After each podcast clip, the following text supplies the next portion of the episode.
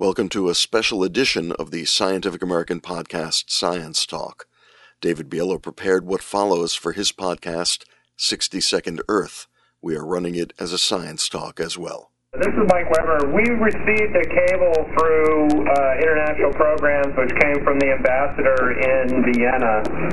Uh, and we just want to alert you to this, not that you need to do anything with the information, but to make sure that you have awareness of it. Mike Weber is with the U.S. Nuclear Regulatory Commission, the NRC, and that's him on March 11th, 2011 informing his colleagues at the agency that a nuclear accident is brewing in Japan following the 9.0 magnitude earthquake and subsequent tsunami.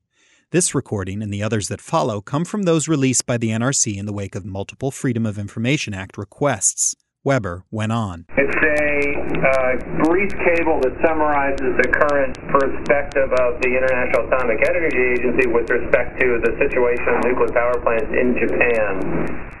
And there's some uh, somewhat alarming language that talks about, uh, and I'll just quote, the IAEA tells us the earthquake triggered a power failure at the Fukushima Daiichi Unit 2 nuclear power plant. And then when the backup generator also failed, the cooling system was unable to supply water to cool the reactor.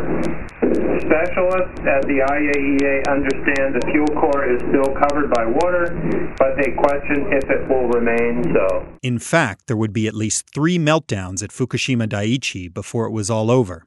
The crisis ultimately required the potentially permanent evacuation of tens of thousands of people in a 20 kilometer radius around the nuclear complex. NRC Chairman Gregory Jaczko wondered how bad it might get on March 12th. Responding is Dan Dorman, an NRC official. Where do you think we are in terms of getting now a, a assessment that includes an unvented or a, a, an assessment that, that is a 100% core melt in an open containment, and that, that's, a, as you would imagine, a very bad scenario with uh, with uh, reaching the protective action guidelines out to 50 miles downwind. Those guidelines in the United States are to prevent a significant dose of radiation, roughly 10 millisieverts in a short amount of time.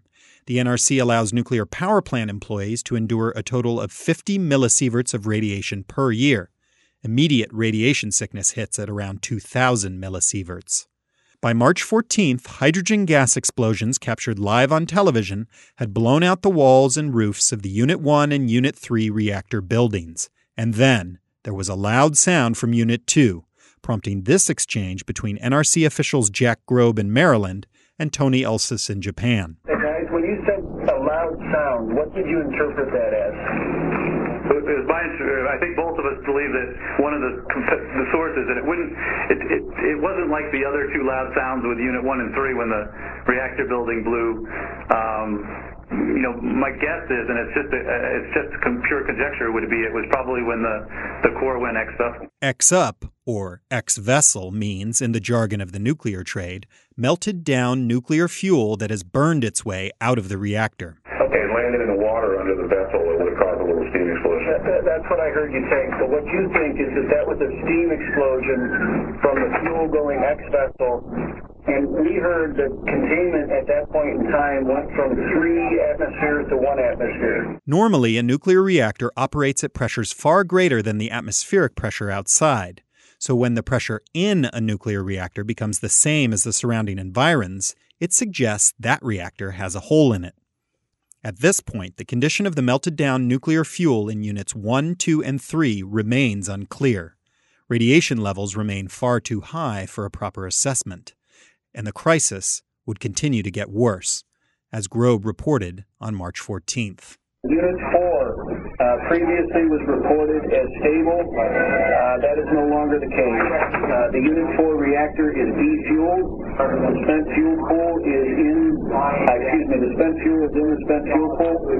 Uh, the spent fuel pool is dry, and there appears to be a zirconium fire in the spent fuel pool of Unit 4. And worse. Unit 2 is uh, not in very good condition at all. It appears that core cooling has not existed for quite some time. It appears that the uh, uh, the pumps that were uh, injecting into the core have been deadheaded for some time. Several hours ago, there was a loud sound that appeared to come from inside the dry well.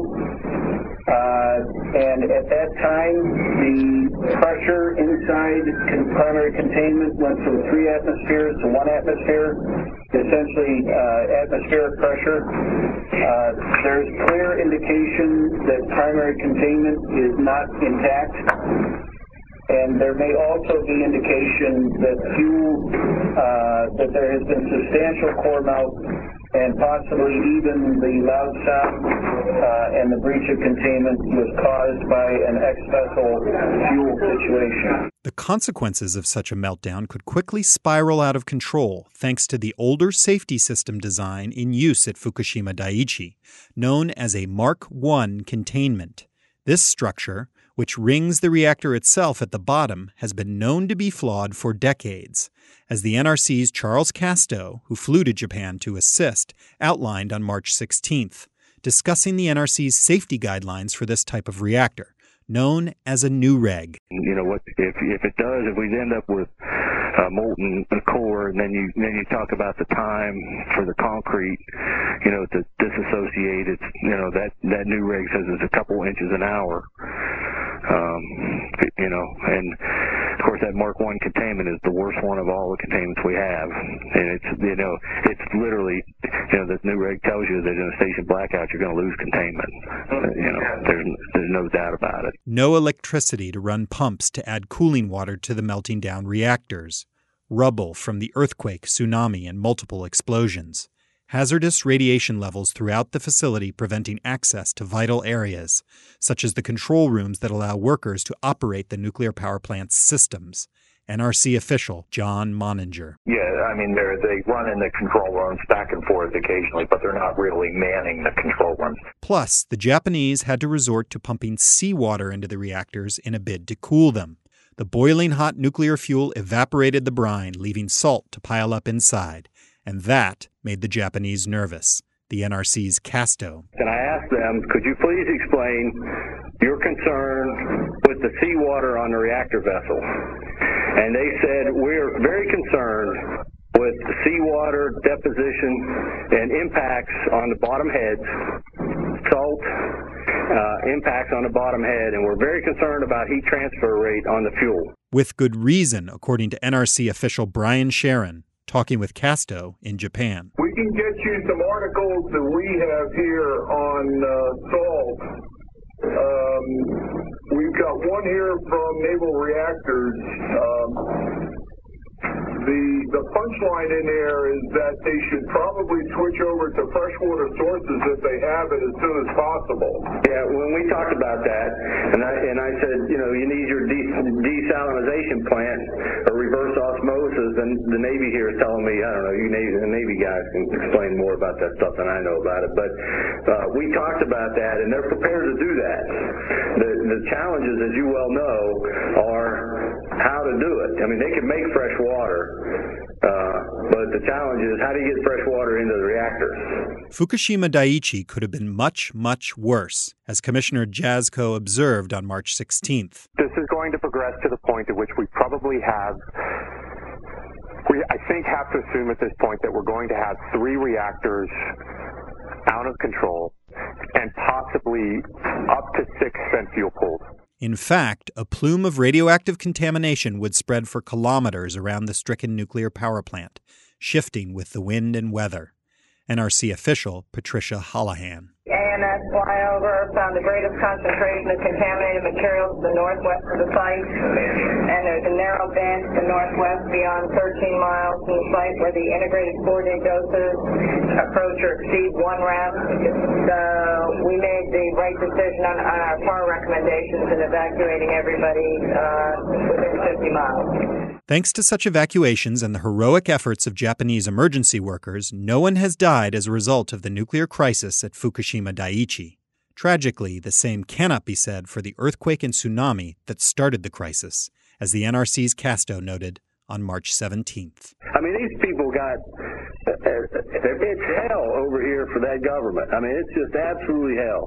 Now, I know we get frustrated with them, but man, when you think about what they're faced with, it's absolutely unfathomable. When you got a thousand dead bodies washing up in the shore, you know, it's it, you know these people. I don't know. I mean, we you know we think we'd be prepared for it, but it's this is uh, it, it is tough for them, and we're over here barking at them about. And I and I want to do it. Don't get me wrong. I'm not trying to, but you know, we do have to be a little patient. They're working. They're they're working hard, and they and a lot of challenges. A year later, all the nuclear fuel is now cooled enough that it can no longer boil water or melt down. Japan's greenhouse gas emissions have swelled as it burns fossil fuels to replace the lost nuclear power.